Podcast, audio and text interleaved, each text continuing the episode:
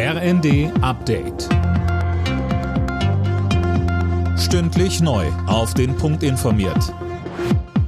Ich bin Silas Quiring. Guten Tag. Armut, der Ukraine-Krieg und Angst. Über diese Themen hat Papst Franziskus in seiner Weihnachtspredigt im Vatikan gesprochen. Er appellierte an die Menschen, sich nicht von Verzweiflung überwältigen zu lassen. Conny Poltersdorf berichtet. Franziskus hat auch dazu aufgerufen, den Armen und Schwachen zu helfen.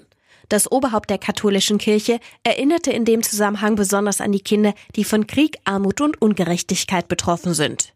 Erstmals seit Beginn der Pandemie hat die Christmette im Petersdom wieder vor tausenden Gläubigen stattgefunden. Heute Mittag spendet der Papst den traditionellen Segen Urbi et Orbi.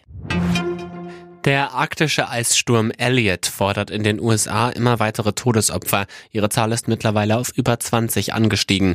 In einigen Landesteilen wurden extreme Minustemperaturen von 40 Grad unter Null gemessen. An der Ostküste fiel gebietsweise der Strom aus. In Sachen Kindergrundsicherung geht es offenbar voran. Bundesfamilienministerin Paus hat angekündigt, im neuen Jahr die Eckpunkte vorzulegen. Ab 2025 soll die geplante Sozialleistung dann ausgezahlt werden, so Paus zu den Funke-Zeitungen. Linda Bachmann, was ist denn noch bekannt?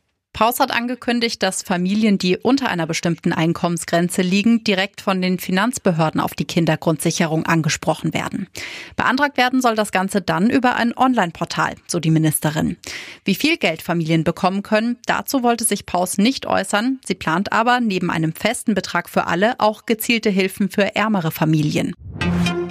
Zu Weihnachten ist der Andrang bei den Tafeln in Deutschland besonders groß und gerade in diesem Jahr sind durch Inflation und Energiekrise noch mehr Bedürftige dazugekommen. Bei gleichbleibender Spendenbereitschaft ein Problem für die Tafeln. Alle Nachrichten auf rnd.de